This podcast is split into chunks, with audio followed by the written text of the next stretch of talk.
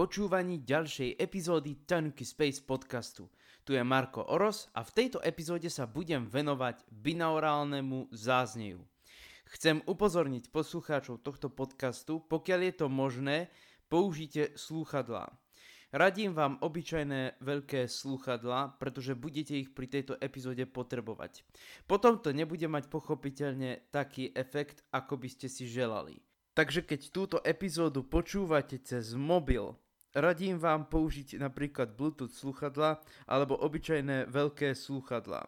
Verte, že pri binaurálnom tóne bude ten efekt o čosi lepší. Okrem toho budem pracovať aj s ľavým a pravým reproduktorom, alebo ak chcete ľavým a pravým kanálom, takže viete, čo to znamená. Musíte použiť slúchadlá, či chcete, či nie. A ak nie, tak túto epizódu si skúste vypočuť na obyčajnom mobilnom reproduktore, ale myslím si, že to bohviaký efekt nebude mať. Platí to aj pre tých, čo používajú Bluetooth reproduktory, ktoré majú iba jeden kanál, iba monovstup. Aj také existujú a na druhej strane si myslím, že oveľa lepšie je, keď to máte samozrejme pochopiteľne v ušiach.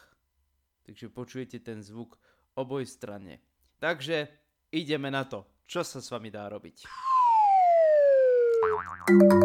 Binaurálny záznej je veľmi zaujímavá akustická vec, pri ktorých dve frekvencie vytvárajú ďalšiu frekvenciu. A to je ten záznej, čiže tzv.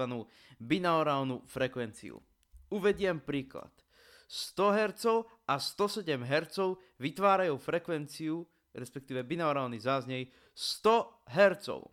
Samozrejme existujú aj rôzne podobné fenomény, ako napríklad monaurálny záznej alebo izochronický záznej. Izochronický záznej je na princípe modulovania danej frekvencie. Trošku to pripomína vibrato alebo tremolo, akurát sa tam pracuje s dynamikou, nie s výškou tónu, to znamená, že či silno alebo slabo, hudobnícky povedané piano, forte a tak ďalej. Čiže v binaurálnom princípe ide viac menej o niečo podobné, no ak si to nejako špeciálne upravíte, tak vznikne vám pochopiteľne z toho izochronický záznej. A pri monaurálnom je to vlastne to isté, čo pri binaurálnom, akurát už názov napovedá, o čo pôjde. Čiže, aby som vám vysvetlil, všetko je ako keby v strede, v mone. A hovorí sa, že to nemá bohviaký efekt. Tie frekvencie, respektíve binaurálne záznie sú rôzne. Existuje napríklad gamma vlny, theta mozgové vlny, delta mozgové vlny a tak podobne. No a tie dokážu ovplyvniť rôzne činnosti v mozgu. Pracuje sa s tým na poli muzikoterapie a aj iných rôznych, niekedy až pseudovied. Niekedy to samozrejme je psychoakustika, čo je celkom zaujímavé. Ale prejdem rovno k praxi. Čiže najprv, a teraz pozor, slúchadlá už teraz naozaj budete potrebovať, či chcete, či nie. Ako som vás upozorňoval, nastal práve ten okamih. Čiže najprv zaznie frekvencia sto hertzov vľavo.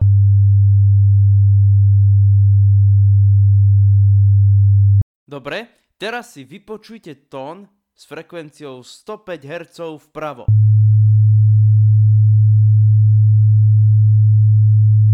A teraz pozor, vypočujte si frekvenciu sto hertzov vľavo a sto sedem vpravo naraz.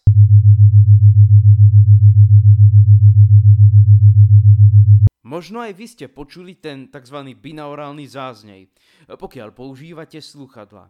Pokiaľ nie, všetko ste počuli v jednom reproduktore. Keďže som takéto niečo testoval napríklad s Bluetooth slúchadlami, musím povedať, že tam to občas zvykne Bluetooth poriadne skreslovať. No a čo sa týka rôznych reproduktorov, ktoré fungujú na princípe monozvuku, tak domyslite si, ako to asi bude znieť. Presne tak, ako ste to po niektorí z vás počuli na mobile. Lebo samozrejme mobil má viac menej jeden reproduktor. Čo sa týka notebooku, tak notebookové reproduktory nie sú až také kvalitné. A pokiaľ niekto z vás používa stolné reproduktory pri počítači alebo napríklad na veži, Hovorím vám, ten efekt je oveľa lepšie zažiť, keď niekto počúva slúchadlá.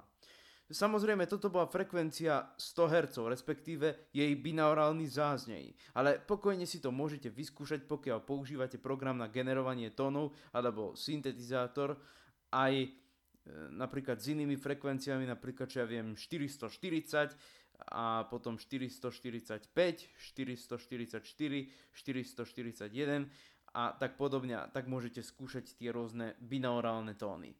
No a teraz prejdem na inú vec, a totiž na hluk alebo šum. V angličtine pre slovo hluk a šum existuje to isté slovo noise. Hluk je séria náhodných zvukov. Dokonca najlepšie sa dá matematicky vyjadriť biely šum. Všetky frekvencie sú v ňom rovnocenné. No ale aby ste sa nezlakli, pretože biely šum, keď počujete len tak, zvykne vám poriadne zavariť. Rozhodol som sa, že trošku sa s tým zvukom pohrám, takže najprv bude celkom slabý ten šum a potom silný. Budeme si porovnávať teraz rôzne krivky šumu a aby to bolo o čosi zaujímavejšie, budete počuť tento šum aj v monozvuku.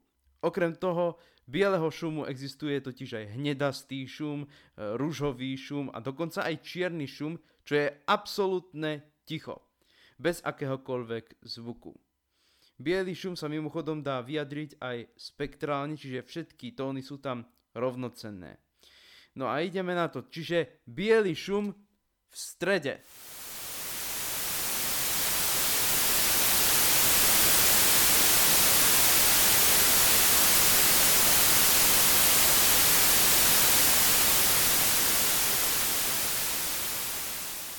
No a teraz, biely šum pôjde v obidvoch kanáloch, v ľavom aj v pravom. Všimnite si ten rozdiel. V každom kanáli bude znieť inak a v stereu bude znieť samozrejme ten binaurálny záznej, pretože rozdiely tam sú, ako som spomínal, takéto šumy sú vlastne série náhodných zvukov. Ideme na to.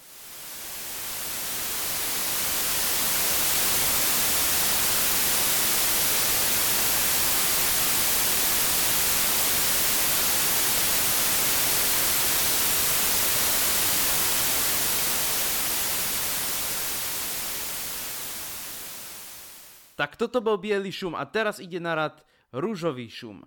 Ten bude mať o čosi výraznejšie spodné frekvencie, takzvané basy. Ideme na to. Najprv v strede, potom zaznie ten istý zvuk v oboch kanáloch. Pripravte sa.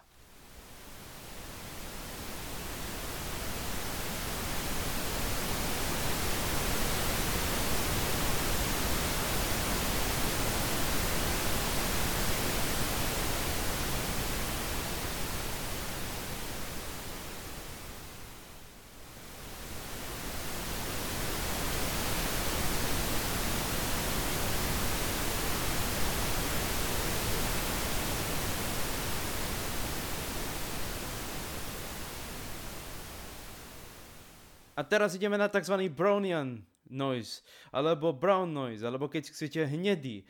Ja ho zvyknem prekladať hnedastý. A ten bude mať o čosi výraznejšie než predtým basové frekvencie. Takže opäť v strede a potom v stereu.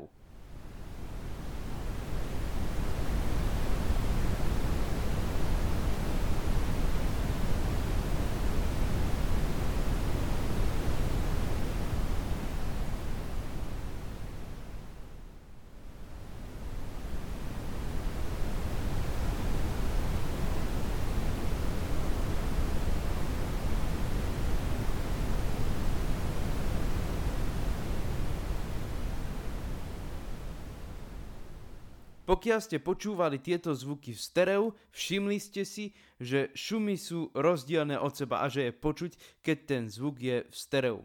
Je to pochopiteľné, pretože ako som vysvetľoval predtým, zvuky šumu sú náhodné. Samozrejme zvyknú sa robiť aj rôzne experimenty so šumom, filtre používať, ekvalizéry, aby sa ten šum mohol meniť. Existujú dokonca aj rôzne videá či nahrávky, kde sú rôzne, sa tak povedať, upravené šumy, môžu byť aj biele šumy, alebo hnedasté, alebo ružové. A samozrejme existujú aj nahrávky, kde sú rôzne binaurálne tóny, alebo izochronické tóny, alebo monaurálne tóny, rôzne experimenty sa robia a tak ďalej. Čo sa týka mňa, tak ste si možno všimli, že som naschvál tie zvuky trošku stíšil, pretože keby ste, ako spomínam, biely šum počuli úplne nahlas, asi by vás porazilo. Tak preto sa robia takéto experimenty a dokonca, čo som počul, existujú aj rôzne hračky a iné veci. Napríklad existuje niečo ako medvedík, ktorý práve, jeho, jeho zvuk je biely šum, generuje tam nahrá, tá nahrávka tohto zvuku. Ja som to neskúšal, pretože tieto zvuky si samozrejme viem vygenerovať cez počítač. Ale existujú aj hudobné nástroje, ktoré produkujú tento zvuk. Medzi takéto hudobné nástroje patrí aj dažďová palica. Je to hudobný nástroj, ktorý slúžil v rôznych pôvodných kultúrach Latinskej Ameriky, čiže u rôznych tých kmeňov, čo tam boli napríklad na území Chile, ale takéto hudobné nástroje, čo som počul, sa vyskytuje aj inde, na privolávanie dažďa. Je to v podstate veľká palica, ako keby dutina, trúba, uzavretá z dvoch strán. Je vyrobená napríklad z kaktusu, ale najnovšie existujú rôzne bambusové výrobky a tým, že rôzne semiačka narážajú o tie štetiny zvnútra, tak to generuje zvuk. A ako tento hudobný nástroj znie?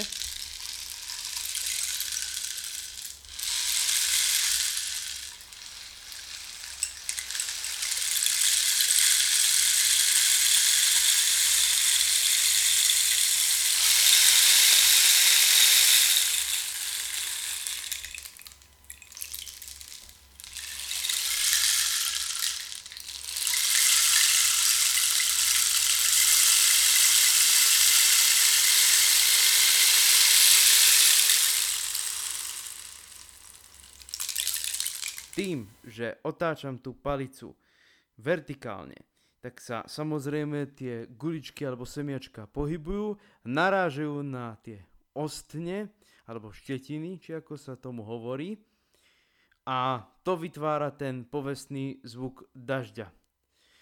No a pochopiteľne už sa raz niekomu niečo také stalo, že chcel dažďovú palicu, nech si na to vytvorí každý názor sám, vyskúšať, či to bude fungovať na sneh. A potom, samozrejme, vracali sa od niekiaľ z mesta a také záveje snehu boli. A potom si hovorili dotyční, no, nemali sme tú dažďovú palicu skúšať na sneh. Som voči takýmto veciam skeptický, ale naozaj niekedy sa stávajú aj takéto príhody, dažďová palica, nedažďová palica, ale naozaj skúšali to dotyční cez zimu, že čo ak, len tak zo špásu. No a potom naozaj kráčali cez záveje, sa brodili kde si v Tatrách či kde, takže taká veľmi zaujímavá skúsenosť, alebo skôr taká pikoška na záver. No, nech si každý na to radšej spraví názor sám. Mne sa to veľmi páčilo, keď mi o tom niekto rozprával. Dažďové palice sa taktiež zvyknú práve kvôli tomu takzvanému bielemu šumu používať v muzikoterapii. A nie len oni. Napríklad, prečo niektorí radi majú zvuky prírody? Alebo napríklad zvuky dažďa, zvuky ohňa, alebo nebodaj zvuk vlaku. Pomocou bieleho šumu sa dá presne toto znázorniť, ale tam, ako spomínam, rôzne filtre treba použiť a trošku to už zaváňa aj zvukovou úpravou alebo zvukovým dizajnom, no o tom si možno, že niekedy povieme inokedy. Lúčim sa s vami ja, Marko, a vy sa môžete tešiť na ďalšie pokračovanie Tanuki Space podcastu. Do počutia, milí poslucháči.